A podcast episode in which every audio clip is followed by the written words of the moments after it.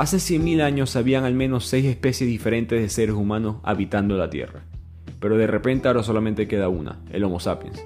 Este libro nos explica cómo hemos evolucionado para evadir las leyes de la selección natural y todo el concepto de lo que significa ser un ser humano. El libro Sapiens de Animales a Dioses de Yuval Noah Harari. Arrancamos con otro episodio de Bibliotequeando. Como siempre, les habla su anfitrión Ricardo Lugo, arroba bibliotequeando en las redes. Sigan compartiendo la cuenta, dando like, siguiendo, promoviendo el podcast 5 estrellas para seguir mejorando nuestro conocimiento y cultura a través de los libros. También se pueden suscribir al blog de Bibliotequeando, donde yo escribo distintos artículos sobre distintos temas de los libros que hacemos en el podcast y otros que no forman parte de esta lista. El link lo encuentran en la descripción de este podcast o en el link de las cuentas de las redes sociales. Este libro fue publicado en el 2016 y pienso que puso de moda esos libros cerebros dentro del mundo de la no ficción, como que bastante académicos, científicos, pero explicados de una manera muy sencilla. El amanecer de todo, que fue el resumen 39 en el podcast, breves respuestas a las grandes preguntas, el 28. Todos estos libros hablan de temas bastante complejos, muy complicados, explicados de una manera bastante sencilla. Y entonces creo que el autor Yuval Noah Harari fue uno de los primeros en como que darnos cuenta que esto puede ser masivo. Tú, puedes explicarle a las masas conceptos muy complicados, como lo es la historia humana y el futuro de la misma. El autor, para dar contexto, es un historiador y profesor israelita, en parte creo que por eso que le explica las cosas muy bien. Autor de este libro, Sapiens, por supuesto, de Homo Deus, que es la siguiente parte de este libro, y 21 lecciones para el siglo XXI, todo hace una especie de trilogía sobre la humanidad se ha convertido en una figura famosa y demasiado respetada dentro del mundo científico y social, al punto que eh, jefes de Estado consultan con él, el presidente argentino, expresidente argentino Mauricio Macri, la ex canciller alemana Angela Merkel, el presidente actual de Francia Emmanuel Macron, todos discuten con él para saber qué piensa él sobre el futuro de la humanidad, decisiones macroeconómicas, macropolíticas, y eso es parte de las críticas que el autor tiene hoy en día de que se ha convertido en más político que pensador, en quizás ha expandido su área de, lo que él es experto, de que se está poniendo de cosas de las cuales él no en verdad ha estudiado tanto, y por lo tanto tiene sus ciertos enemigos dentro del mundo científico. Pero en verdad, eh, rara vez tienes éxito sin enemigos. Yo pienso que él ha, tenido eh, muy buena... Eh, el libro, por lo, por lo menos, Sapiens, tiene un muy buen análisis de lo que es la, la, historia de la raza humana. Hay sus cosas que se pueden debatir y lo vamos a hacer a través del libro vamos, o no vamos a poder dar cuenta cuáles son sus opiniones y cuáles son ciencias. Pero es una persona bastante respetada dentro de este ámbito y creo que este libro nos ayuda a investigar el pasado, observar el presente y poder hasta cierto punto predecir cuál va a ser el futuro. Así que empecemos con este resumen de Sapiens de Animales a Dioses. Que arranca con el contexto de lo que significa definir primero qué es un ser humano. Porque la gente siempre menciona, por ejemplo, no hay razas, todos somos humanos. Esa frase no es exactamente correcta. La frase correcta sería, no hay razas, todos somos Homo sapiens, porque en verdad sí hay razas de seres humanos.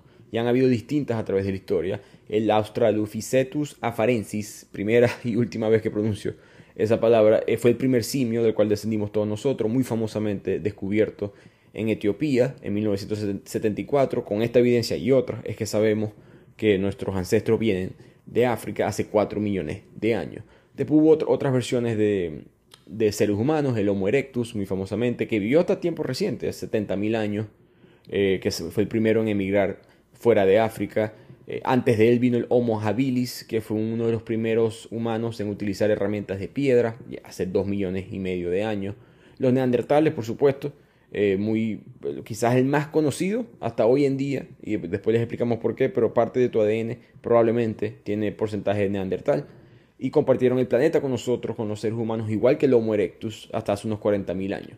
Mucho más adaptados al frío, eh, con un cuerpo mucho más robusto, vivieron mucho tiempo en Europa y en partes de Asia donde el clima les obligaba a tener esa resistencia. Y después nosotros, el Homo sapiens, me salté, o hay otros grupos, los, Homo denisova, los Homo soloensis, Indonesia, Siberia, pero el, punto aquí, lo importante que nos explica el autor es que hay distintos grupos de seres humanos distribuidos a través del planeta y, es raro pensarlo, pero vivieron juntos, convivieron juntos. No todos los grupos, pero varios se intercalaron en el tiempo. Entonces, para resumir esta parte del libro, alrededor de hace unos 5 o 6 millones de años, una sola, una hembra simia tuvo dos hijas.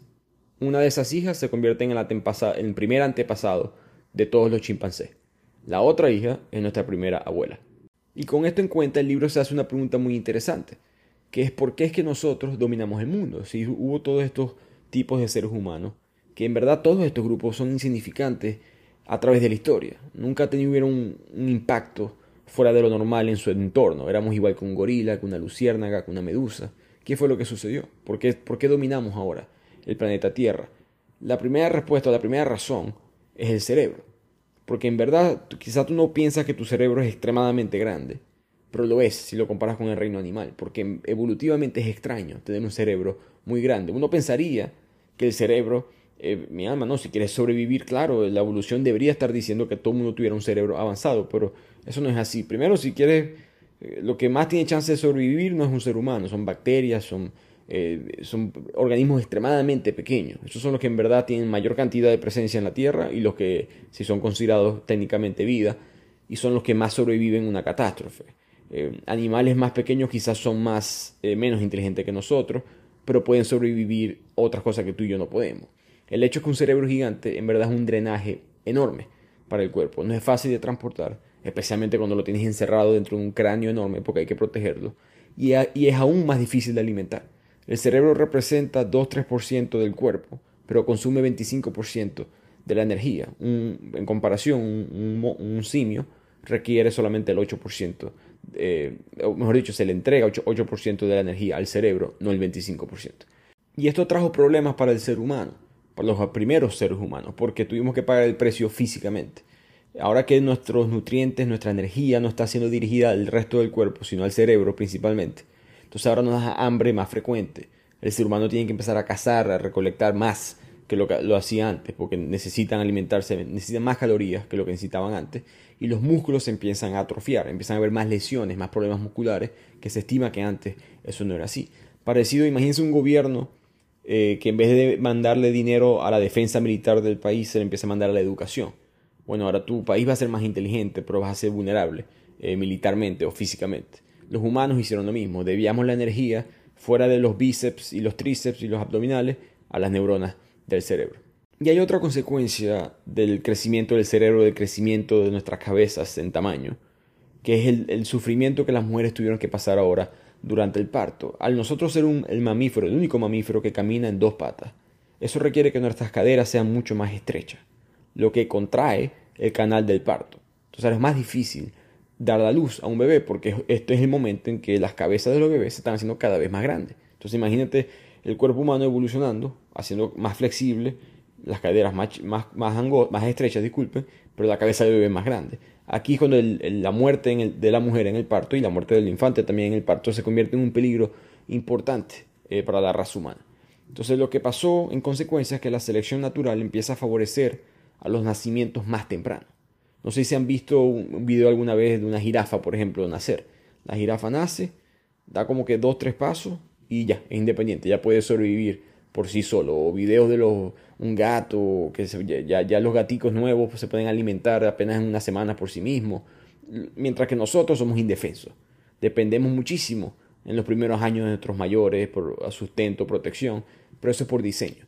La evolución dijo es mejor este es el punto, si queremos que la mujer sobreviva, este es el punto en que debe nacer el bebé aproximadamente eh, nueve meses con el cuerpo evolucionado de esa manera eh, dentro de la barriga. Eventualmente viene un, segundo factor importante para la evolución del hombre que fue más externo, no fue interno, fue el fuego. El ser humano se dio cuenta aproximadamente hace unos 300.000 años de que el fuego no solamente le daba mucho mejor sabor a la comida, sino que aumentaba la cantidad de comida que podías comer. Era, ahora podías cocinar muchas cosas que tenían bacterias, que tenían infecciones, ahora todo podías, era más saludable. De hecho, nuestro cerebro con esto aumenta más de tamaño. Entonces aquí hay como una exponencialmente la inteligencia del ser humano se multiplica. Hoy en día, por ejemplo, nosotros masticamos comida al día, calculen, por media hora que estamos masticando comida, quizás una hora. Un chimpancé moderno pasa cinco horas masticando comida porque tiene que alimentarse con alimentos que son crudos. Entonces la combinación de estos dos factores, el invento de la manipulación del fuego combinado con el crecimiento de nuestro cerebro, crea un suceso que salta de repente al Homo sapiens, que como ya hemos dicho era irrelevante, a la cima de la cadena alimenticia. Y esto es lo que se llamó la revolución cognitiva. En esta época fue la primera vez que el mundo es testigo de la invención de cosas, lámparas de aceite, arco, flecha, aguja, las primeras cosas que tú pudieras llamar arte empiezan a existir, la primera evidencia de la religión, comercio, estratos sociales. Y con todo esto, el Homo sapiens salta a la cima de la cadena alimenticia con tanta rapidez que el ecosistema todavía no ha tenido tiempo de adaptarse. Pero esa no es la historia completa. Llegamos al tope de la cadena alimenticia, pero ¿qué es lo que, es lo que causa que se desaparezcan las otras razas de los seres humanos? Hay dos teorías. Una es la teoría del mestizaje, que es una historia romántica, la historia bonita, por decirlo así. Atracción, sexo, mezcla entre las razas. Cuando digo, digo razas, del neandertal con el sapiens. Esto es inquietante pensarlo, emocionante desde un punto de vista científico, de que el, Homo sapiens pudo en algún momento de la historia tener relación sexual con un animal o una especie diferente y tener hijos juntos con esa especie.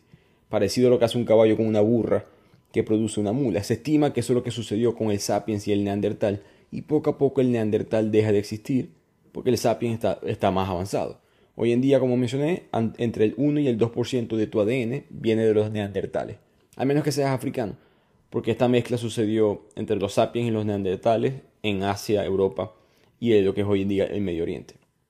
Casualmente yo hace poco me hice un examen genético por otras razones, pero el examen me decía porcentaje de eh, neandertal 1.7%. esa es la teoría bonita de que hicieron el amor, todo lo demás. Pero está la otra teoría, la fea, la que probablemente sucedió, que es la teoría del reemplazo.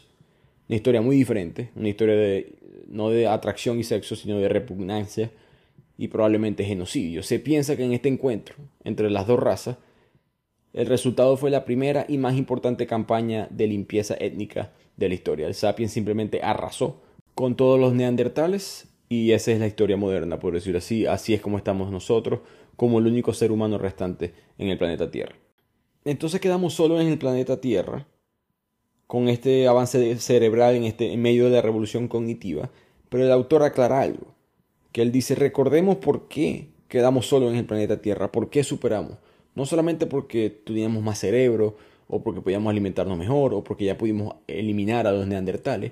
La razón es el lenguaje.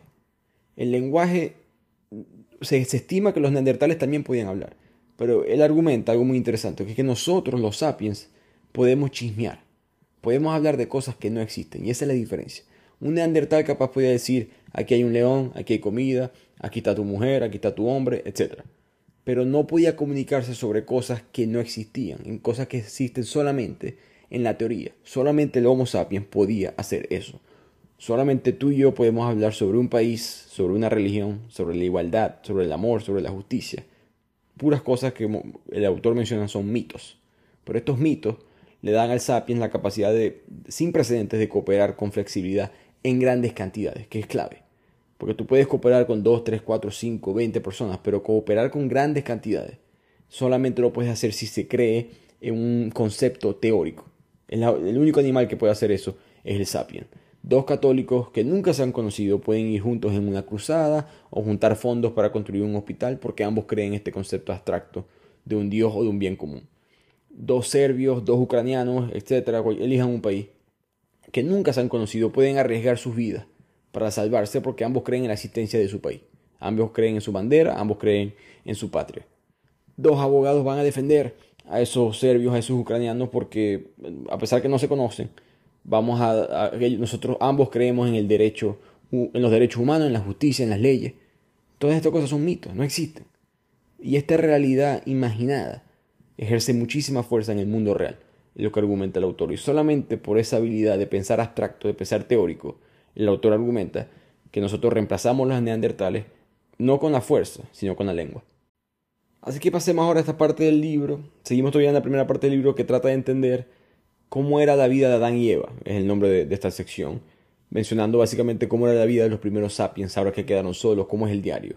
Y es difícil, es la respuesta. siempre ha sido mi problema con la arqueología. La arqueología consigue unos artefactos en medio de unas cuevas en Turquía y te dice, bueno, te fijas que este plato tiene esta comida, entonces ellos hacían esta comida y esto parte tiene estos granos, entonces ellos cultivaban esos granos. Y esta pintura tiene esta obra donde hay una orgía sexual, entonces practicaban orgías sexuales todos los días y es como que, que eh, eh, los humanos somos muy malos en predecir el futuro, somos peores aún en predecir el pasado. Y yo creo que hay que tener cuidado con estas cosas, que el, autor lo, argumenta, me gustó que argumentó eso en el libro, que hay que tener, es problemático extrapolar la vida de las sociedades de hoy en día y combinarlas con las del pasado de estos cazadores recolectores. Eh, por ejemplo, eh, los cazadores recolectores no vivían en sociedades como las nuestras, agrícolas, industriales, eh, solamente vivían en zonas fértiles, porque si no, no podían sobrevivir. Ya eso es una dinámica totalmente diferente. ¿no? Y sin mencionar que las sociedades cazadores-recolectores eran muy diferentes entre cada una.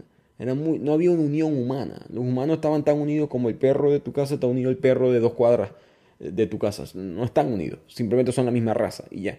Eh, hay una serie de...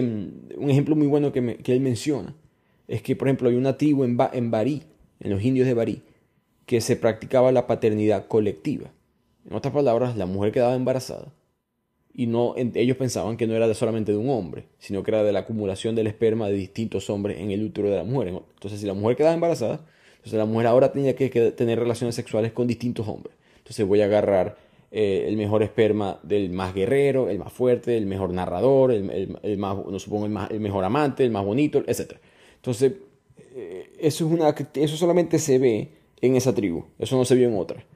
Y no hay ningún factor ambiental para explicar eso. Entonces muchos académicos dicen que no podemos asumir que solamente con ciertos artefactos, que porque sabemos cómo viven los indígenas Yanomami en Brasil o en Venezuela, vamos a saber cómo vivían los humanos hace 20.000, 30.000 años. Además, que en esta época, en verdad no hay, mucho, no hay mucha evidencia. La, arqueología no ha podido conseguir muchas cosas y las pocas que consigue son en zonas muy limitadas.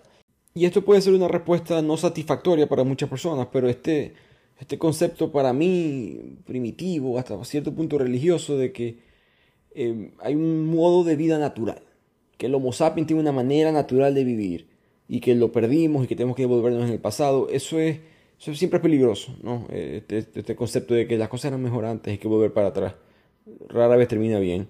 Eh, desde la revolución cognitiva no ha habido una sola forma de, de, vida natural para los sapiens, solamente hay elecciones culturales. Cada cultura elige qué es lo correcto para ellos y punto. Como dice el autor, es una paleta de posibilidades. No, no hay una manera clara de cómo vivíamos. Cada quien vivía como quería. Lo que sí sabemos es que la esperanza de vida promedio era entre los 30 y 40 años, en gran parte por la incidencia de mortalidad infantil, como mencioné antes. Pero los niños que sí podían superar los primeros años de su vida, que eran muy peligrosos en esta época, infecciones, etc., podían llegar a los 60 años incluso, hasta los 80 años. Entonces, si, si superaban los primeros 2 o 3 años de tu vida, vivían igual o tanto como nosotros hoy en día. Ahora, más adelante en el libro sí va a haber evidencia de las cosas negativas que trajo la revolución agrícola, que viene mucho más adelante. Pero por ahora lo que dice el autor es que no pensemos que había una manera de vivir que si, no, las familias eran colectivas, eran comunidades, no, la familia era el núcleo familiar como el de ahorita. Eso, cada cultura decidía cómo era, no había una manera estándar a través de todas las razas humanas. Aún así, el autor no puede evitar compararse. Trata de determinar una sección del libro que trata de determinar quién vivía mejor los de antes, los antiguos o nosotros los modernos. En el colectivo el autor argumenta que nosotros vivimos mejor, pero a nivel individual ellos probablemente eran personas mucho más conocedoras del mundo que los rodeaba y mucho más hábiles. Tenían mucho más contacto con su comunidad, mucho más unidos, eh, mucha mejor destreza física, condiciones físicas, trabajan menos horas a la semana, se estima 35 máximo horas a la semana. Disfrutaban de experiencias mucho más diversas a lo largo de sus días, una dieta variada, nutritiva, etcétera, etcétera. Pocas enfermedades infecciosas, porque las enfermedades vienen es con las sociedades agrícolas que estamos viviendo nosotros en medio de los animales. Eso no era así anteriormente. Por lo tanto, está esta idea de que vivían felices y en balance con la naturaleza. Y sí lo vivían, pero también tenían sus cosas malas. El autor recuerda que 18 de cada 400 eh, seres humanos de la época morían violentamente en esta época de cazadores recolectores. 18 de 400 así por encimita no, no suena como mucho, pero en realidad bastante un porcentaje bastante eh, alto, 4.5%. Hoy en día solamente 1.5% de las personas mueren violentamente, y eso tomando la guerra y el crimen juntos. Y aún, para que tengan mejor contexto aún, el siglo pasado, el siglo de la Primera Guerra Mundial, el siglo de la Segunda Guerra Mundial, del holocausto, de los campos de concentración, todo ese siglo, 5% de las muertes humanas se debieron a la violencia humana. Entonces, el siglo más sangriento de la historia de la raza humana, obviando por supuesto el genocidio que le hicimos a los neandertales, porque no, estamos claros en los números ahí. El siglo más violento, básicamente es lo mismo, que el diario o el año común y corriente en la vida de los cazadores recolectores. Entonces, este mundo, como todo, tenía sus cosas buenas y sus cosas malas. Sentimiento de comunidad, poco trabajo, dieta diversa, alta mortalidad infantil, accidentes menores, se te fracturaba un tobillo y listo, te llegabas, eh, te comí algo, algo más importante, más grande que tú, más rápido que tú te iba a comer. Así que probablemente no va a haber una respuesta clara a cuál vida era mejor. En ciertos aspectos claramente vivían mejor, en otros aspectos no. Y de aquí el, autor pasa al concepto del exterminio. Y creo que por eso que el libro es controversial y el autor es controversial, porque él dice o nos, nos recuerda cosas que son realidades difíciles de admitir para nosotros mismos sobre la naturaleza o la historia de la humanidad. Él dice que recordemos que nosotros no podemos decir que vivíamos en balance con la naturaleza cuando estábamos exterminando a la naturaleza. No solamente eliminamos a las otras razas de los seres humanos, sino que no paramos y continuamos eliminando a otros animales. El ejemplo de Oceanía, cuando nosotros llegamos a Oceanía, Australia, hace 45.000 años, ese día habían 24 especies de animales que pesaban 100 libras o más. solamente 2.000, 3.000 años después, ya quedaban menos de la mitad, unos miles de años después quedaba solamente una. O sea, en cuestión de un abrir y cerrar de ojos en términos evolutivos, nosotros exterminamos casi todos esos animales. Y eso se vio, esa misma dinámica se vio en otras partes del mundo. Cada vez que el sapien llegaba a un nuevo lugar, a una nueva parte del mundo exterior, por decirlo así, exterminábamos casi todo. En Norteamérica, lo que es hoy en día América del Norte, 34 de sus 47 grandes mamíferos fueron extintos en solamente 2000 años. En América del Sur, 50 de 60 en el mismo tiempo. Entonces, nosotros hemos llevado a la extinción aproximadamente a la mitad de las grandes bestias del planeta, antes que pudiéramos inventar la rueda, la escritura o las herramientas de hierro. Apunta a, simplemente con la habilidad de chismear, con la habilidad de cooperar en grandes números. Nosotros exterminamos a la mitad de los animales grandes. Cabe destacar eso es importante, los animales grandes. Si contamos todos los animales pequeños, etc., se estima que el 97-98% de todas las especies que han existido, punto, en la historia, ya están extintas, la mayoría de ellas no, independientemente del comportamiento humano, pero aún así la naturaleza humana ha sido extinguir. Y él, dice que, por supuesto, esto hay que cambiarlo, él no, está promoviendo que nosotros sigamos con esta dinámica, pero es curioso o interesante entender que desde el día uno ese ha sido nuestro comportamiento eh, humano. Y ahora pasamos a la segunda parte del libro, que es el fraude más grande de la historia, que es la transición de esta vida que tenemos en este punto, que es nómada, vivir en, el bosque, en la pradera, a la vida de la agricultura.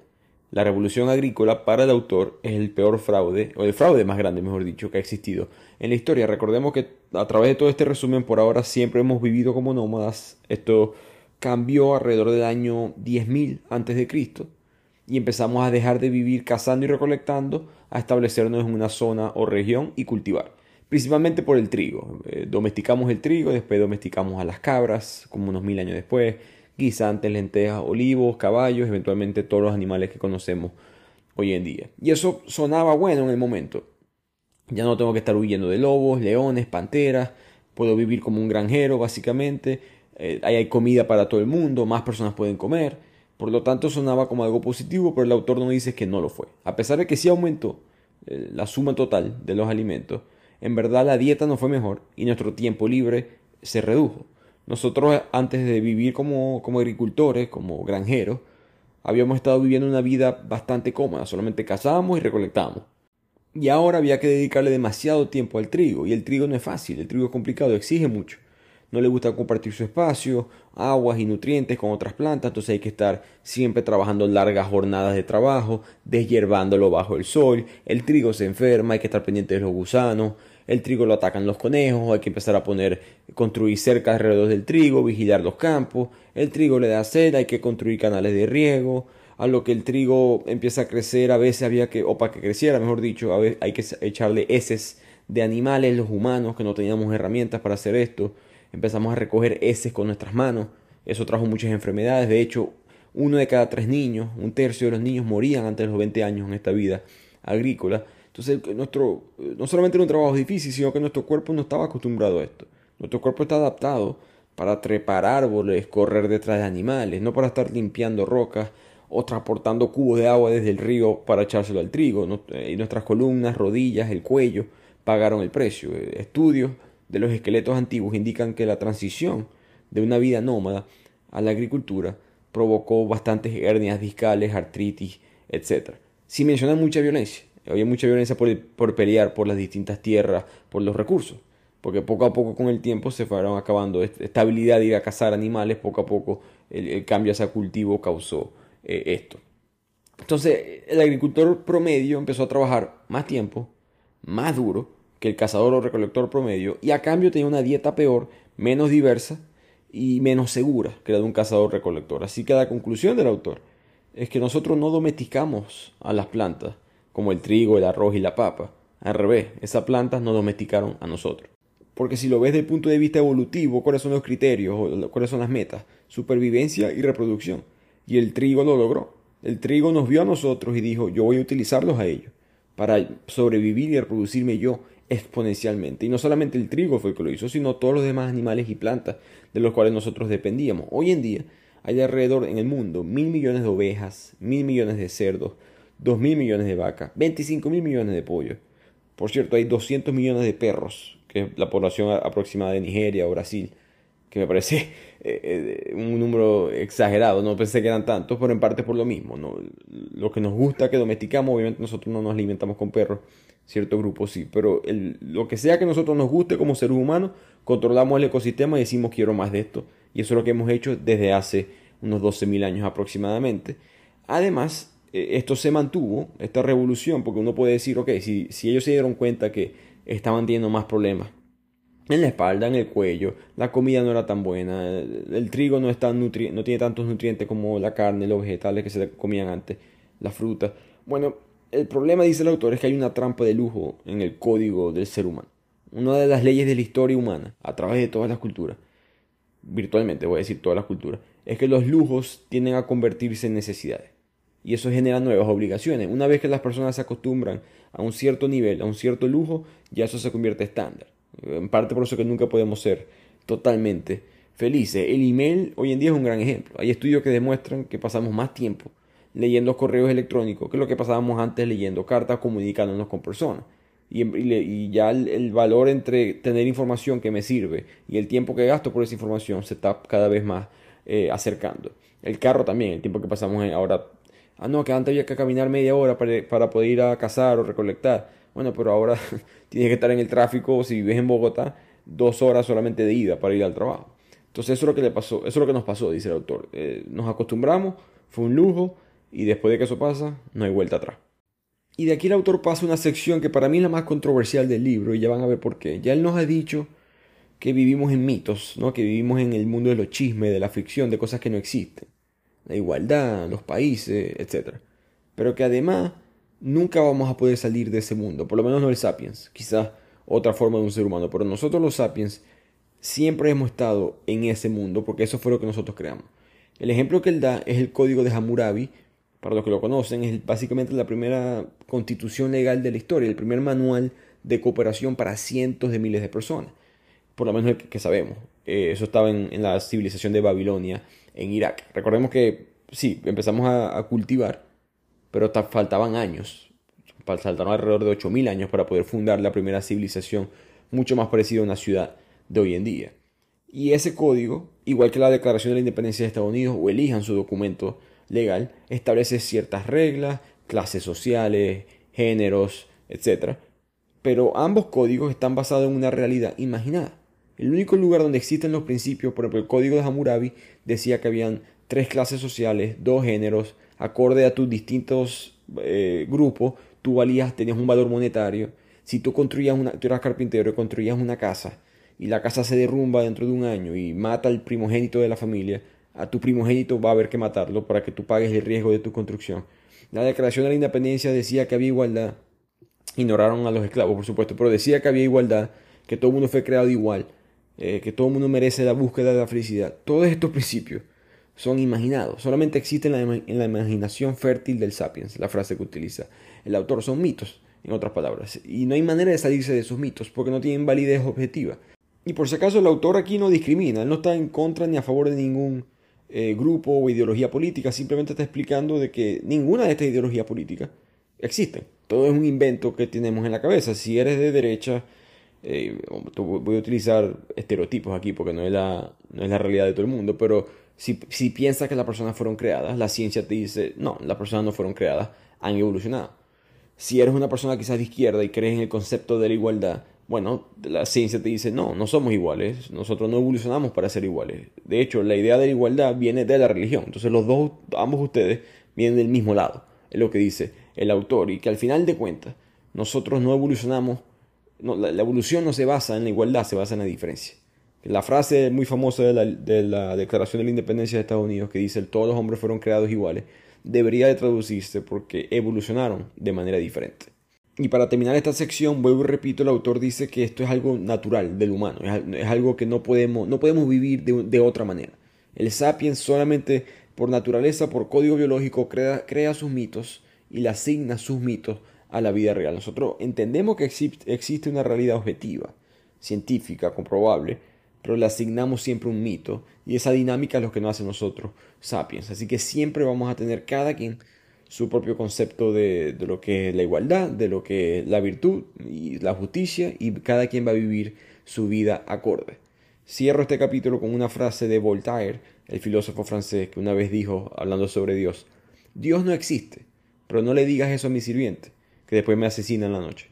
Y para hacer más énfasis en ese punto, de que todo es un mito, de que el mundo no es justo, de que el mundo no es igual, él llega a la conclusión de que no hay justicia en la historia, que eso es muy triste. Él está peleando en contra de eso, por supuesto. Como mencioné al principio del resumen, él tiene una empresa, una fundación buscando la mejora del mundo, asesora a distintos líderes políticos, pero que a través de la historia la conclusión es que hay un círculo vicioso de injusticia. Tomemos el ejemplo de la esclavitud, específicamente la esclavitud de los negros en los últimos 400 años.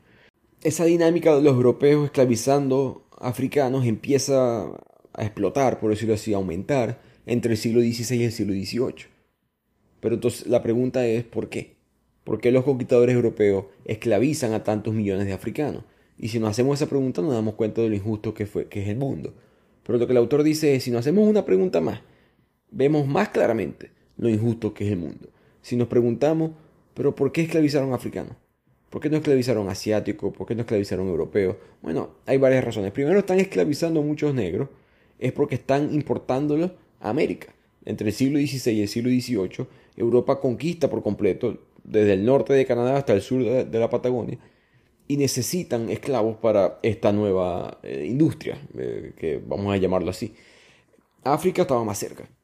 Era más barato importar un esclavo de Senegal que de Vietnam. Segundo, el comercio de esclavos ya existía en África, específicamente en el Medio Oriente, que había muchos centros de comercio de esclavos. Los que escucharon el resumen hace un par de episodios del asesinato del calígrafo de Bagdad, mostramos ese mercado de esclavos que había en la ciudad de Bagdad, en Irak.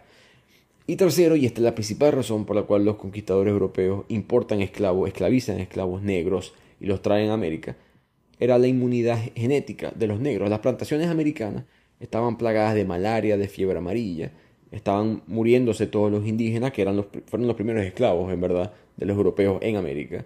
Al faltar esa mano de obra, los europeos tienen que reemplazarla de una u otra manera.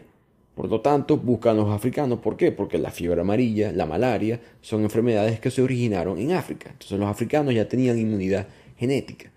En consecuencia, y esto es muy irónico y es la razón por la cual este ejemplo es lo que utiliza el autor para representar lo injusto que es el mundo.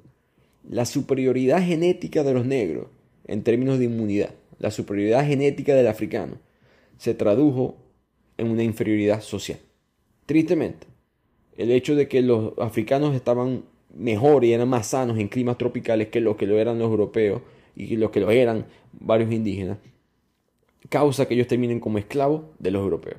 Y eso muestra el círculo vicioso de la injusticia en la historia, que el mundo no fue creado para ser justo, que no significa por supuesto que no deba ser, eh, que deba ser injusto, estamos trabajando para que lo sea, pero esto es un libro sobre la historia del ser humano y la injusticia merece su capítulo. Entonces el mundo es injusto. Eh, hay discriminación, esclavitud, el patriarcado, que él lo menciona medio como que rapidito en el libro, pero me pareció interesante que él dice, para demostrar que la injusticia es universal, miren el patriarcado. El patriarcado estaba en los grupos de cazadores-recolectores, estaban los grupos después de la revolución agrícola, estaban los africanos, en los asiáticos, en los europeos, en América antes de Colón, en América después de Colón, en, en los aztecas, en los incas, todos estos grupos eran patriarcales y eso muestra cómo la injusticia, tristemente, es universal. Pero a través de toda esa injusticia, poco a poco, buscamos un proceso como que de igualdad a través de la unificación de la humanidad, que también trae injusticia, ya van a ver cómo. Pero básicamente pasa a esta tercera sección del libro, que explica que la historia está avanzando sin, sin ningún tipo de obstáculo, implacablemente, hacia la unidad. Y este proceso de unificación lo que significa es que se borran las líneas entre la diferencia de grupo y grupo. Hoy en día, nos explica el autor, no existen culturas auténticas, porque si uno define auténtico, nos estamos refiriendo a algo que se desarrolló de forma independiente, con tradiciones locales libres de la influencia externa. Pero ya no quedan culturas auténticas en la Tierra. Eh, hace unos siglos ya todas las culturas del mundo fueron cambiadas totalmente, que ya no, ya, ya, no se reconocen por la influencia del mundo en ellas. Si uno, la uno analiza la cocina, es una manera muy interesante de darse cuenta de eso, específicamente la cocina étnica. Si uno va por un restaurante italiano, uno espera que los espaguetis tengan salsa de tomate. Si uno va por un restaurante irlandés, van a haber papas. Si uno va por un restaurante argentino, va a haber un bistec, una carne, una punta trasera. Si uno va por un restaurante hindú, los chiles, el picante, se incorpora prácticamente todos los platos. Si uno va por un café suizo, te traen un chocolate caliente. Pero ninguna de estas comidas que les acabo de decir son de estos lugares. Los tomates, que son de los italianos hoy en día, por los espaguetis por lo menos. Los chiles, que los hindúes utilizan para el picante. Y el cacao, que lo utilizan los suizos. Todos son mexicanos, los tres. Eh, llegaron a Europa y Asia después de que los europeos conquistan a México. Julio César y Dante Alighieri, dos de los italianos más famosos de la historia, en su vida comieron espagueti con salsa de tomate. Eh, ningún suizo en, la historia antes del año 1500 había probado el chocolate. Buda nunca probó comida picante. las papas perdón, llegaron a Polonia y a Irlanda hace unos 400 años apenas. El único bistec que se conseguía antes de la llegada de Cristóbal Colón en Argentina era de lama, no, había, no habían vacas. Entonces, que no hay cultura auténtica. Lo que nos une, nos guste o no, ahí son tres cosas. El dinero, el imperialismo y la religión. Como les dije, este libro es controversial, así que analicemos por qué el dinero, el imperialismo y la religión son las cosas que nos han unido a través de la historia. Empecemos con el primero, que es el dinero. Como dicen los estadounidenses, todos somos de distintos colores, pero todo el mundo habla verde, todo el mundo habla en dólar. Los comerciantes creen en esto, los comerciantes, el mundo es simplemente un mercado. Todos los humanos son un cliente potencial, por eso que el dinero une. Un ejemplo que utiliza el autor es que los cristianos y los musulmanes no se pueden poner de acuerdo en muchas cosas, ¿Por qué? Porque están creyendo en religión. La religión te pide creer en algo. Ah, pero el cristiano y el musulmán se sientan uno al lado del otro y pueden creer en la misma moneda, pueden comprar un producto por el mismo valor, etcétera, etcétera. ¿Por qué? Porque el dinero no te pide creer en algo. El dinero te pide que creamos que otras personas creen en algo, que es diferente. Lo que a mí no me vale, pero a alguien más le vale, eso vale, eso tiene su valor.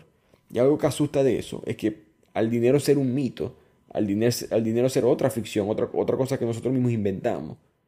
Entonces el dinero se convierte en la misma realidad hoy en día en algo hasta cierto punto eh, intangible. La suma total del dinero en el mundo, el dinero en circulación, son 60 billones de dólares. Para los que están acostumbrados a escuchar las cifras en inglés, serían 60 trillones de dólares. Pero eso es, el libro está publicado en el 2016 y ese número ha cambiado, pero eso es lo que existe en valor si cuentas lo que existen en monedas y billetes, solamente hay 6 billones de dólares. En otras palabras, 90% del dinero no existe. No, solamente existe en una computadora que dice que el dinero existe. Y todos confiamos en eso, porque así somos nosotros los sapiens, confiamos en los mitos, y siempre ha sido así. En, en, en Oceanía, en África de antes, las conchas de mar se utilizaban como dinero, hace 4.000 años. Los impuestos, de hecho, en Uganda todavía se podían pagar a principios del siglo pasado con esas conchas. En Auschwitz le quitaron el acceso a los judíos durante el holocausto a cualquier tipo de moneda, cualquier tipo de servicio financiero, acceso al sistema financiero. Pero no importa, la gente se inventa algo que tenga un valor. En, dentro de Auschwitz estuvo reportado que un pan valía 12 cigarrillos, un paquete de margarina, 30 eh, cigarrillos, un reloj, si querías un reloj, 200 cigarrillos, por supuesto lo más caro en estas situaciones, una botella de alcohol, de 25, de punto 25 galones, 400 cigarrillos.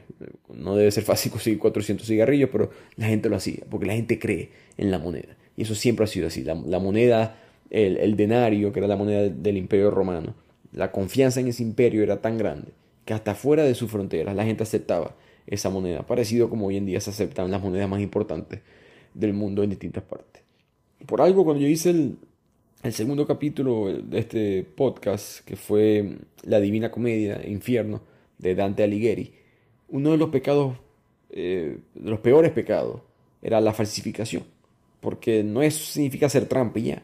Es una violación a lo que significa la soberanía, lo que significa ser un ser humano. Estás violando la confianza que hay entre tú y yo. Es muy primitiva, es muy intuitiva para nosotros. Y la conclusión del autor es que a pesar que durante miles de años filósofos, pensadores, profetas, llaman al dinero como la raíz de todos los males, y por supuesto tiene sus cosas malas, él piensa que en verdad el dinero es el principal promotor de la tolerancia humana.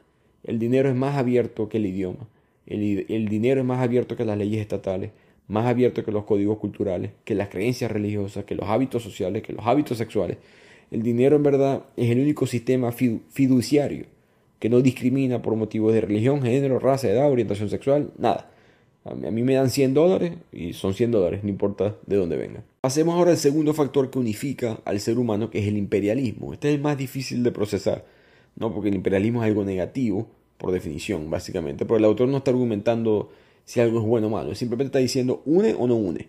Eso, es todo, no, no, no, no, le, asignemos un valor moral, simplemente entendamos lo que significa unir. Unir es que se borran las diferencias. Eh, esa línea entre grupo y grupo se pone borrosa y los imperios logran eso. Porque un imperio gobierna sobre un número significativo de pueblos que son distintos. Distinta cultura, distinta identidad, distintos territorios. Grupos que antes no se comunicaban o quizás no se identificaban todos como el mismo. En segundo lugar, los imperios tienen fronteras flexibles. Ellos no les importa. Ellos no dicen, hasta aquí llego yo de aquí para allá todos los demás no pueden ser parte de mi grupo. Los imperios al revés, dicen, no, todo el mundo puede ser parte de mi grupo. Yo puedo expandir, yo puedo tragar y digerir más y más naciones, más y más territorios. Por un ejemplo perfecto de esto sería el imperio británico. Hace 125 años, cualquier esquina del mundo podía caer bajo la brutal opresión del imperio británico. Hoy en día, Inglaterra no le interesa hacer eso, así que Inglaterra ya no es un imperio. Por lo tanto, construir y mantener un imperio cuesta bastante dinero y requiere masacre de los pueblos y opresión de los que quedan. Eventualmente los imperios caen, pero dejan legados ricos y duraderos en cuanto a la unión se refiere. Todos nosotros hoy en día pensamos, soñamos, hablamos en lenguas imperiales. Es la triste realidad. Toda América habla cuatro idiomas. América, un continente extremadamente inmenso, habla español, portugués, francés o inglés. Eso es todo. Cuatro idiomas. En Europa no, ni, sé cuántos idiomas hay. en América hay cuatro. Eh, los egipcios hoy en día se sienten orgullosamente árabes, musulmanes, y todo eso fue dado por un imperio que los invadió y los aplastó en el siglo VII, que fueron los musulmanes cuando lo conquistaron. Mil historias como esa hay a través de todo el mundo. ¿Qué hacer con esa información? Es difícil, ¿no? es, difícil de procesar. Creo que es un tema bastante eh, hablado hoy en día, cuando la gente identifica cosas que son legados de un imperio, un imperio que específicamente eh, fue opresor hacia tu propio grupo. ¿Qué se hace con eso? Eliminamos las cosas de ese imperio para tratar de recuperar mi cultura auténtica. Es difícil de hacer, ya argumentamos que no existen las culturas auténticas. Y al mismo tiempo, normalmente cuando eliminas una cosa lo que haces es reemplazarla con otra, que no es más nada que el legado de otro imperio más antiguo. Es simplemente otra cosa, pero es otro imperio de otra manera. Eh, si un nacionalista hindú destruye todos los edificios dejados por los conquistadores británicos, estuviera destruyendo la estación de tren de Mumbai, por decirte algo. Capaz a la gente no le importa eso, pero ajá, también vas a destruir el Taj Mahal, uno de los edificios más populares de la historia, porque eso lo, lo, hicieron los conquistadores musulmanes de la India. ¿Qué hacemos con eso? Entonces la cuestión de la herencia cultural es muy compleja. Y es más complejo aún cuando nos damos cuenta de cómo es la situación actual. El autor dice, hay un nuevo imperio global. Los estados, los países de hoy en día están perdiendo rápidamente su independencia. Ninguno de ellos en verdad es real, puede ejecutar sus políticas económicas, sociales, como les dé la gana. Tienen que responderle a alguien más. ¿Quién es alguien más? El imperio global. Tú no puedes lanzar unas elecciones si no cumples ciertos requisitos democráticos de la comunidad internacional, igualmente con ciertas leyes financieras. Lo que es que este nuevo imperio no está gobernado por ningún Estado, no está gobernado por ningún grupo étnico específico, ninguna raza.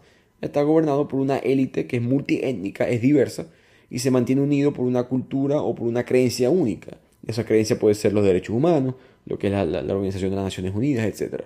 El argumento del autor es que los imperios siempre existen, simplemente cambian su ideología. ¿Y por qué esto sucede? ¿Por qué, esto, el imperio siempre existe? Porque la mayoría de las élites que controlan estos imperios sinceramente creen que están trabajando por el bienestar general de todo el mundo bajo el imperio. Por eso que no hay frontera. El, imperio británico no creía en frontera. El imperio romano mucho menos creía en frontera. El imperio, digamos, este ejemplo global eh, moderno que da el autor de los derechos humanos, tampoco cree en frontera. Ellos están seguros de que están dándole la verdad a los demás. Los, los califas musulmanes le estaban diciendo a los pueblos ignorantes que no sabían del profeta Muhammad, de Mahoma. Vamos a voluntariamente unirlos o si no con la espada. El imperio Maurya que les dijo lo mismo a, Asia diciéndole vamos a enseñarle a ustedes sobre Buda, si no ustedes son ignorantes. Los españoles, los portugueses que dijeron no estamos yendo a América y a la India buscando riqueza, estamos yendo en verdad a convertir a la gente a la verdadera fe, a la, religión católica. Los soviéticos se sintieron obligados de facilitarle al mundo esta marcha histórica en contra del capitalismo, esta utopia comunista. Los estadounidenses del siglo XXI diciéndole al mundo, te voy a mostrar los beneficios de la democracia, voluntariamente o con misiles si toca. En conclusión, el autor piensa que a través de la historia, el imperio, para bien o para mal, unifica al ser humano porque une a todo el mundo bajo una misma idea, algo que antes no tenían. Pasemos ahora al tercer factor, que es la religión. Si no les pareció suficientemente controversial el dinero y el imperio, creo que ahora viene la que va a rematar eh, para muchas personas. la religión, em, ya, me estoy imaginando los mensajes directos en Instagram. La religión hoy en día se considera una fuente de discriminación, desacuerdo, desunión. Pero la religión en verdad ha sido un gran unificador de la humanidad, lo que argumenta el autor. Es un sistema complejo de normas y valores, no es una costumbre. Entonces es importante definir eso porque tenemos que entender qué es lo que es una religión. Si tú tocas madera para la buena suerte, eso no es una religión. Incluso si crees en la reencarnación, eso no es una religión. A menos que la creas como, la, como los hindúes, que ellos sí que hay ciertos estándares de comportamiento hoy en día. En ese caso sí es una religión. Pero una creencia aislada no es una religión ni tampoco lo es una superstición. Para ser considerado una religión tienes que tener un sistema de normas, un sistema de valores que tienen, tienen que estar basados en leyes sobrehumanas, no en decisiones humanas. Mucha gente siempre dice que el deporte o el fútbol, el fútbol es una religión, no lo es, dice el autor, porque a pesar de sus muchas reglas, sus ritos, sus rituales, sus cantos, todo el mundo sabe, eso no es un secreto, nadie lo va a negar, que el fútbol fue inventado por los seres humanos y cualquier día del año la FIFA puede cambiar el tamaño de la cancha, puede quitar la regla del fuera de juego, etc. Las cosas no, no es inmutable, no es universal. La, creencia ser humana de la religión tiene que ser universal, siempre y en todas partes. La FIFA mañana, como dije, puede cambiar la regla, pero los 10 mandamientos son los 10 mandamientos. Así que universal y misionera. Quiere expander, quiere eh, decirle al mundo cuál es la verdad.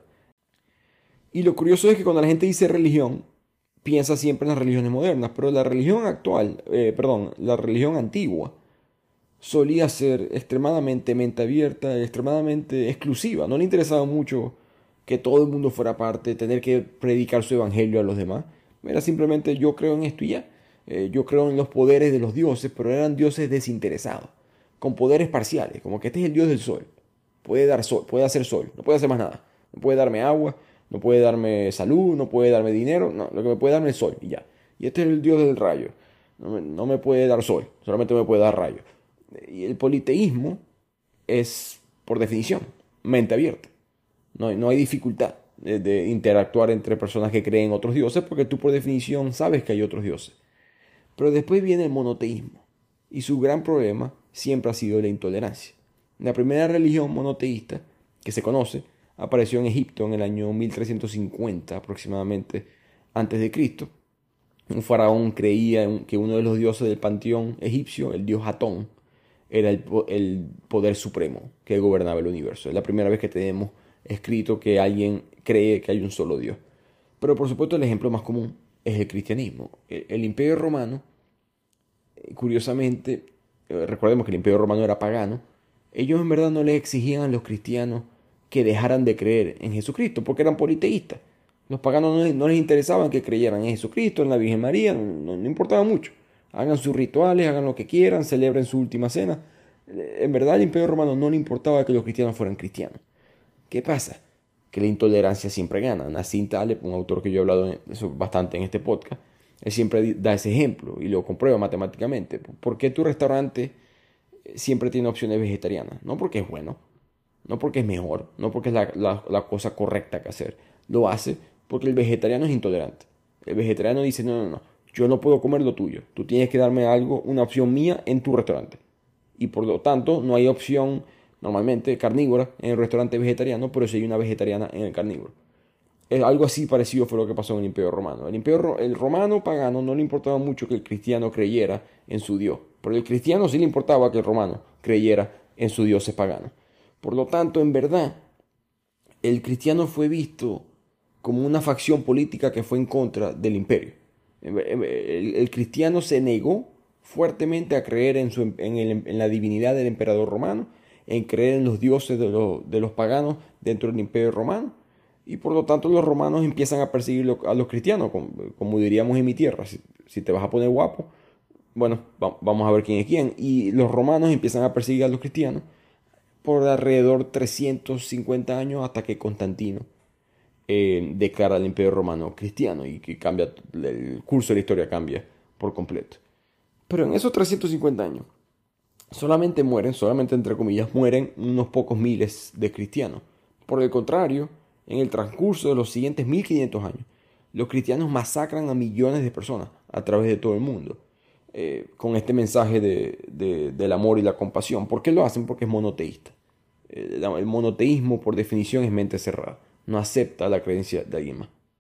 Y así como el autor dice que el imperio existe, cuando la gente a veces piensa que los imperios se acabaron, el autor te recuerda, no ya va, pero es que tienes que entender la definición de un imperio para que veas cómo el imperio está tan vivo como antes. Él hace el mismo, el mismo argumento pero con la religión. En los últimos años uno piensa que vive en una época donde hay menos creencias religiosas. El autor dice que es exactamente lo opuesto. Estamos en una época altamente religiosa. Lo que es que hemos cambiado poco a poco nuestra religión a unas nuevas religiones de leyes naturales, una especie de humanismo. Y en el siglo pasado se vieron las, quizás las versiones radicales de estas creencias. El liberalismo, el comunismo, el capitalismo, el nacionalismo, el nazismo. Estas religiones no le gusta que le digan religiones.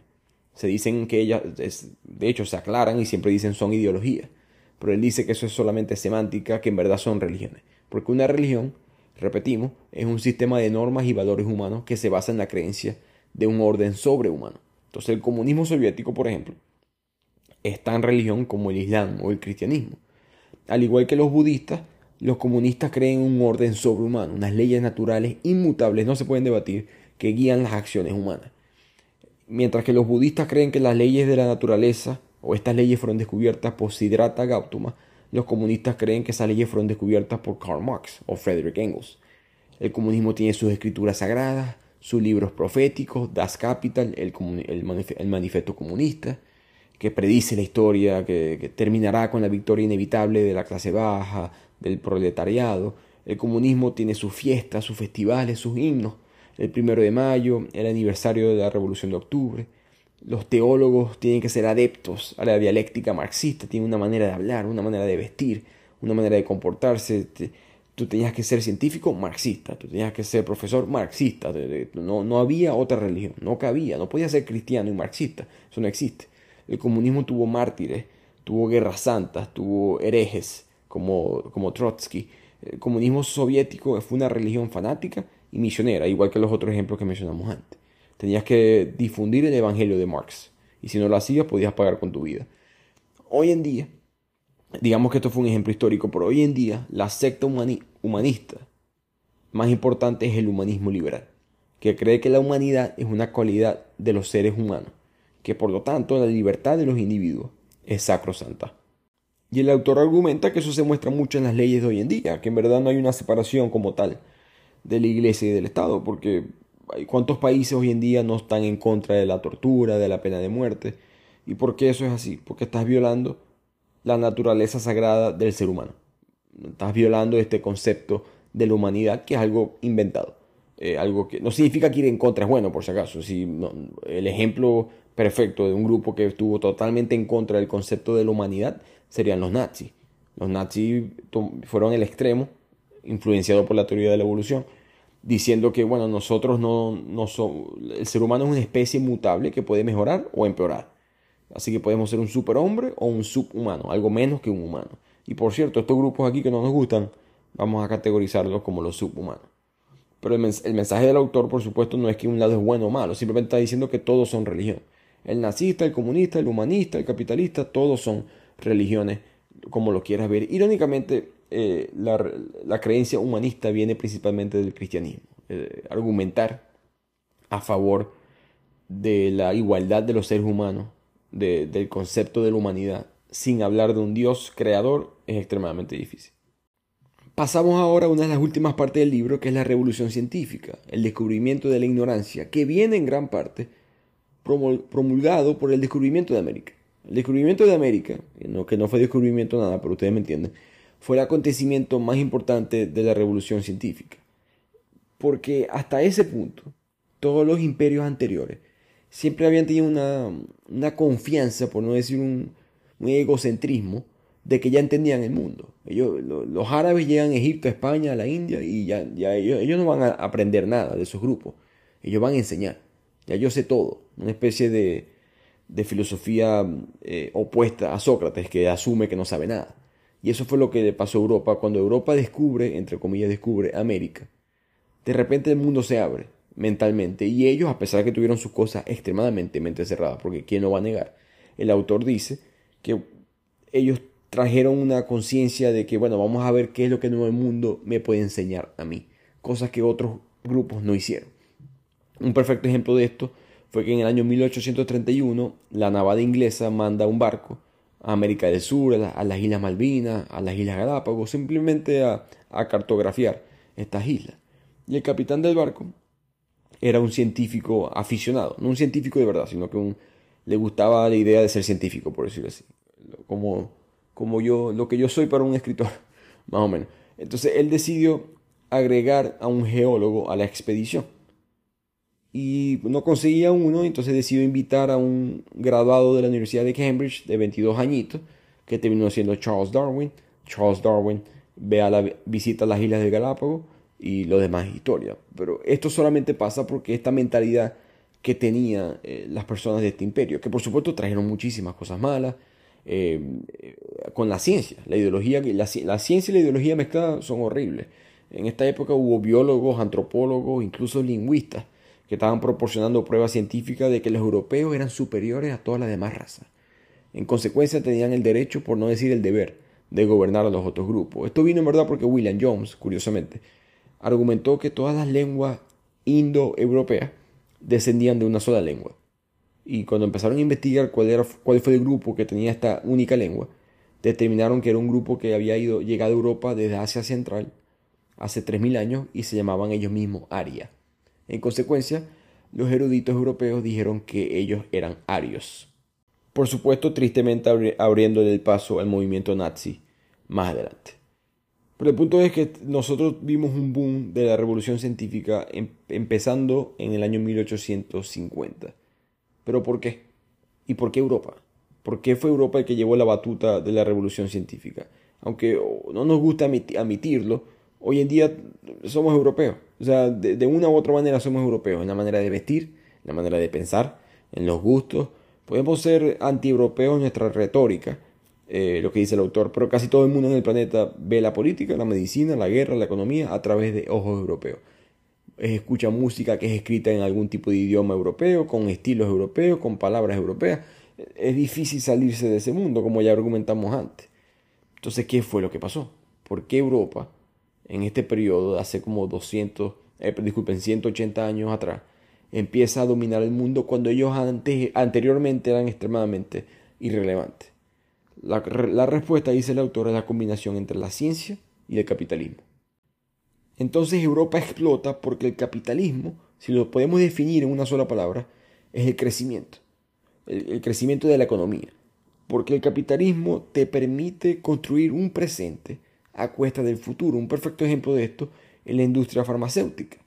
La industria farmacéutica saca la, la vacuna del COVID a una velocidad que nunca se haya visto antes porque pueden invertir muchísimo dinero. Solamente con la creencia de que en el futuro yo voy a tener ese dinero. La creencia que la codicia individual mía es buena y al yo volverme más rico eso le da beneficio a todo el mundo, que fue algo revolucionario en su época. Por supuesto promulgado por Adam Smith, que trae esta teoría del capitalismo. Y el nuevo credo capitalista trae un mandamiento que es que para mantener la máquina andando del capitalismo siempre tienes que reinvertir. No permitas, no te sientas tranquilo, no te sientes tranquilo con tu dinero, tienes que siempre reinvertir tu dinero. Y eso es lo que en verdad es un capitalista. Mucha gente a veces confunde un capitalista por alguien que tiene dinero o por alguien que, tiene riqueza. Riqueza es algo que tú puedes enterrar en el patio de tu casa. Capital es otra cosa. Se llama capitalismo, no dinereísmo o, riquezaísmo. Es capitalismo. Es bienes, es recursos, son acciones. Si tú tienes un fondo de retiro, una inversión, una propiedad, si, tienes millas de, de, una aerolínea, eso es capitalismo. algún tipo de, de recurso, de algún tipo de bien que debería de aumentar con su valor con el tiempo porque está promoviendo el mismo sistema. Entonces un rey o un faraón egipcio que quiere construir una pirámide y tirar todos sus recursos en esa pirámide, eso no es un capitalista. Un pirata que saquea toda una región para buscar un tesoro, no es capitalista. Un conquistador que invade una isla en el Caribe y, se queda con todos los recursos, no es capitalista. Capitalista es reinvertir en la bolsa. un obrero, un peluquero, que se gana 200, 300 dólares al mes, estoy inventando el número, no importa, e invierte mitad de eso en la bolsa de valores, eso es un capitalista. Y ese capitalismo se ha convertido gradualmente en algo más que una doctrina económica. Ahora abarca ética, de, de comportamientos, cómo educar a tus hijos, cómo pensar. Eh, pregúntale a un capitalista cómo llevar la justicia o la libertad política a un lugar como Zimbabue o Afganistán. ¿Cómo hacemos para mejorar la situación en tal país? un capitalista te va a decir probablemente, bueno, la riqueza económica, una clase media próspera, instituciones democráticas estables que promuevan el, ingreso, las inversiones extranjeras. Capitalista. Una religión más, igual que todas las demás. El problema, eh, como todas las religiones, hay distintos problemas. El problema del capitalismo es que no tiene, no hay una manera de garantizar que las ganancias sean, uno, justas y dos, que se distribuyan de una manera justa. No igual, eso es diferente, sino de una manera justa. Un buen ejemplo de esto es que en, hace dos siglos el gobierno chino prohibió el tráfico de droga. Estaban teniendo muchos problemas con la droga, pero los traficantes de drogas todos eran británicos en esa época, tenían muchas relaciones. De hecho, Hong Kong tiene una historia interesante en cuanto a eso. Pero las autoridades chinas empezaron a confiscar y a destruir los cargamentos de drogas que llegaban del imperio británico. Pero esos carteles de la droga tenían sus conexiones en Westminster, en, Downing Street, muchos diputados y ministros del gabinete tenían acciones en las compañías farmacéuticas que estaban vendiendo droga ilegalmente en China, que era un mercado grande. Por lo, por lo tanto, metieron presión al gobierno. Hey, ¿qué pasa aquí? deja que nuestros barcos tengan, en, en nombre del libre comercio, puedan hacer negocios en China. Diez años después, Gran Bretaña declaró básicamente la guerra a la China en nombre del libre comercio. China negoció, no podían ganar entonces restringieron las actividades de tráfico, permitieron básicamente el, tráfico de drogas desde los británicos. De hecho, pagaron hasta compensación por los, los daños que hizo la policía china. Consecuencia, unos 100 años después, 40 millones de chinos, una décima parte de la población, 10% de la población, eran adictos al opio. Y esa es la mancha eh, histórica, digamos, del argumento, eh, del argumento, digamos, del capitalismo, que al, al aumentar que las ganancias y la producción es el bien común, te ciega, como pasa con todas las demás religiones. si no hay restricciones, no hay consideraciones éticas, puede conducir fácilmente a una catástrofe. Ahora, del mismo modo, el autor dice que puede que no nos guste el capitalismo, pero no podemos vivir sin él. No hay solución, si, o sea, si no te gusta el capitalismo y quieres eliminar el capitalismo, no hay manera de crear algo que esté fuera del capitalismo. ¿Por qué? Porque esta religión es tan fuerte, porque penetra algo muy intuitivo, algo muy interno del ser humano, que es que penetra tus acciones, no tus pensamientos. Es la primera religión de la historia que no te exige decir o creer en algo, simplemente te exige actuar y la gente de verdad actúa. ¿Qué quiere decir con esto? Que la mayoría de los cristianos no imitan a Cristo, la mayoría de los budistas no siguen a Buda. Una persona que, es católica, entre comillas, y, pero su vida la actúa de manera diferente a las enseñanzas católicas. Pero si está bautizada, comulgada, confirmada, se casó por la iglesia, en alguna hoja Excel de alguna base de datos del Vaticano, esa persona sale como categorizada como católica. El capitalismo no es así. El capitalismo hubiese dicho, no, tú no eres católico. El capitalismo te hubiese dicho, tú no eres capitalista. El capitalismo no le importa lo que tú digas, te importa lo que tú hagas. Y ya. Eh, por eso es difícil, porque ha, penetrado las acciones del ser humano. El, el, capitalismo, o mejor dicho, vamos a dar el ejemplo de un anticapitalista. Alguien en Instagram con una foto de perfil del Che Guevara eh, una, una, cita de Karl Marx en la biografía, un hashtag anticapitalismo, hashtag lo que sea. Si esa persona tiene unas, un solo centavo invertido en algo, esa persona es capitalista. No hay, no hay, no hay, de otra manera. No importa lo que diga, el capitalismo no, te va a discriminar de esa manera. Te dice, pues tú eres parte de los míos. Puedes decir que eres parte de los otros, pero eres parte de los míos. Y eso es lo que dice el autor que hace que esta religión, para él siempre se va a mantener, porque es la primera religión en la historia cuyos seguidores realmente hacen lo que se les pide que hagan. Además, dice el autor que el capitalismo ha creado un mundo donde nadie más que un capitalista lo puede manejar. Solamente un capitalista puede dirigir el mundo actual. El único intento serio de manejar el mundo de una manera diferente fue el comunismo y fue mucho peor en casi todas las formas imaginables, de tal manera que nadie tiene el estómago de volver a intentarlo nuevamente. Parecido a lo que pasó con la revolución agrícola, que ya era demasiado tarde para abandonar la agricultura y no pudimos volver. Él dice que estamos en lo mismo, que ya es muy tarde para volver a otro sistema, el capitalismo está aquí para quedarse. Por si acaso, por supuesto, él no está promoviendo que no haya restricciones, que no haya, o sea, hay maneras de mejorar las cosas. Él no está en contra de mejorar las cosas.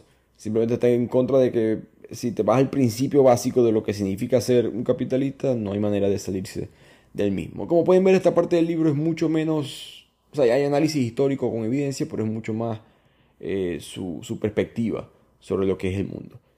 Y de aquí pasamos a la última parte del libro que trae un concepto muy interesante, que es el concepto de la paz. El autor argumenta que estamos en un mundo mucho más pacífico que antes, pero que la paz en verdad se da, mm, o la tenemos, mejor dicho, hoy en día, no porque somos mejores seres humanos, sino porque tenemos una bomba nuclear y porque tenemos un sistema económico muy diferente la teoría de él es que la paz no es la ausencia de la guerra, es la inverosimilitud de la guerra.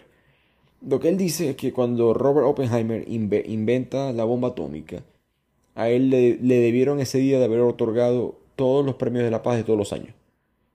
Yo creo que eh, hay varios comentarios como que controversiales en el libro y este es uno, definitivamente. Pero el argumento es válido. Él dice que desde que se inventó la bomba nuclear hay un peligro de, este suicidio colectivo de las superpotencias. Entonces evitamos la guerra. Ya nadie quiere dominar a, otro, otra región del mundo porque todo el mundo sabe que hay pila. De que todos aquí creemos en la religión de la humanidad, todos aquí creemos en estos valores, derechos humanos. Si te equivocas, te lanzamos la bomba. Entonces, em, e, ese miedo e, evita que las guerras existan. Por supuesto, las guerras existen.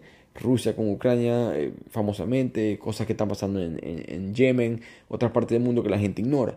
El Congo básicamente ha estado en guerra todo este tiempo, la capital de violación del mundo. Hay eh, conflictos en Europa del Este, Bosnia. Las guerras existen, no han parado, pero están mucho mejor que antes. El porcentaje de violencia, de muertes por violencia ha drásticamente bajado. Pero él piensa que esto pasa, uno, la bomba nuclear y dos, por la economía, porque hoy en día los activos, en, en parte por el comercio y el capitalismo y todo esto, no existen. Eh, Silicon Valley, toda su riqueza reside en las mentes no, el 11 de septiembre está un buen ejemplo también. Tumbaron las Torres Gemelas. Ah, ok. El sistema financiero continúa andando. Para por un día y ya. Y después sigue andando. Pero no, hay, no pasa lo que pasaba antes. Que la invasión iraquí la invasión, o de Kuwait, por ejemplo. Eh, todos esos jeques de Kuwait que pudieron huir al extranjero. Pero los campos petroleros se quedaron y fueron ocupados. La riqueza antes era material. Y esa riqueza ya pasó de moda. Ahora está otro tipo de riqueza. De hecho, el, eh, una no recuerdo si es un giga de data, pero básicamente un giga de data hoy en día vale más que un barril de petróleo. Ahora eso no nos hace más felices. El, destino del ser humano es simplemente siempre estar molesto porque no estamos satisfechos. La felicidad, la fórmula que dice el autor es que la felicidad es igual a las expectativas menos la realidad. Y las expectativas van acorde a tu ambiente. Entonces el progreso en verdad no nos hace más feliz. Ese es el, gran engaño del progreso, que en verdad progresamos y, no importa mucho porque la siguiente generación no le va a importar que la generación anterior progresó. Siempre vamos a estar eh, buscando más. Y ese es quizá nuestra bendición, al mismo tiempo nuestra maldición como seres humanos. El libro termina diciendo que va a haber él piensa que va a haber una, una sustitución del sapiens, como volviendo al origen del libro. Han habido distintas razas del ser humano. Él cree que va a venir algo nuevo, algo va a pasar. Que o vamos a, vamos a ser inmortales, él predice de hecho que en el 2050 ya va a existir la primera persona que va a ser inmortal. La ciencia va a avanzar de tal manera que vamos a ser inmortales. O vamos a tener una nueva versión de un ser humano. Por ejemplo, si nosotros, ya, ya, ya estas empresas están existiendo que quieren desarrollar Neuralink, quiere desarrollar un chip que vaya en tu cerebro y el mundo cambia por completo, parecido a Matrix, como te conectas y aprendes cosas y te comunicas diferente. Si eso llega a ser así, eso es un sapien.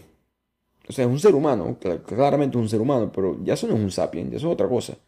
Ya estamos totalmente cambiando lo que significa ser un ser humano. Sapien sería otro, otra versión, otra raza de un ser humano. Y cuando eso pase, es que va a venir el Homo Deus, el Homo Dios, que es el segundo libro de esta trilogía, basada en la historia del ser humano y cómo hemos dominado el planeta Tierra.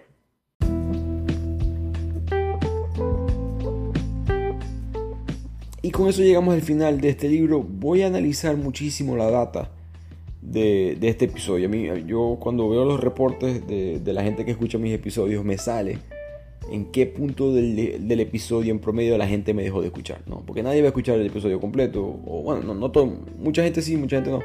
Pero normalmente la gente para a la media hora, 45 minutos, una hora, depende del episodio.